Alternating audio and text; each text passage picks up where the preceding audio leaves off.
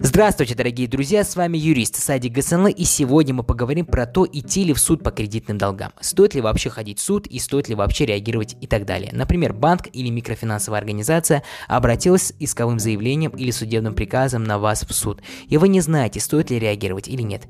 Сейчас я вам объясню. Итак, друзья, ходить в суд, вот именно присутствовать на самом судебном заседании не обязательно. Почему? Потому что все кредитные дела, они абсолютно конвейерные, и присутствовав в суде, вы, скорее всего, можете навредить себе, наговорив что-нибудь лишнего. Брать с собой юриста в суд тоже невыгодно, потому что выход в суд юриста начинается от 20-30 тысяч рублей. Но это просто не рентабельно, и в этом нет большого смысла. Что же стоит делать?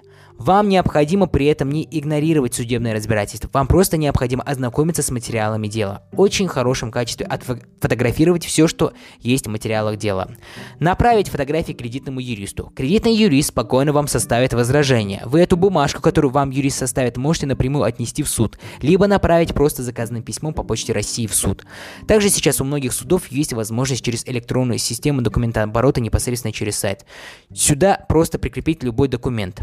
Я рекомендую всегда прикреплять документ через судебный сайт и направлять по почте России, или еще лучше отнести в канцелярию суда, если у вас есть на то возможность. И все потому, что представители кредиторов сами практически никогда в суде не появляются, потому что у них слишком много у них просто нет трудовых человеческих ресурсов, и вы, в свою очередь, тоже можете там не появляться. Но при этом все ваши доводы, все ваши возражения, ходатайства суд примет, естественно, во внимание. Только если вы, конечно, успели приложить все документы к материалам дела, а еще до начала судебного разбирательства.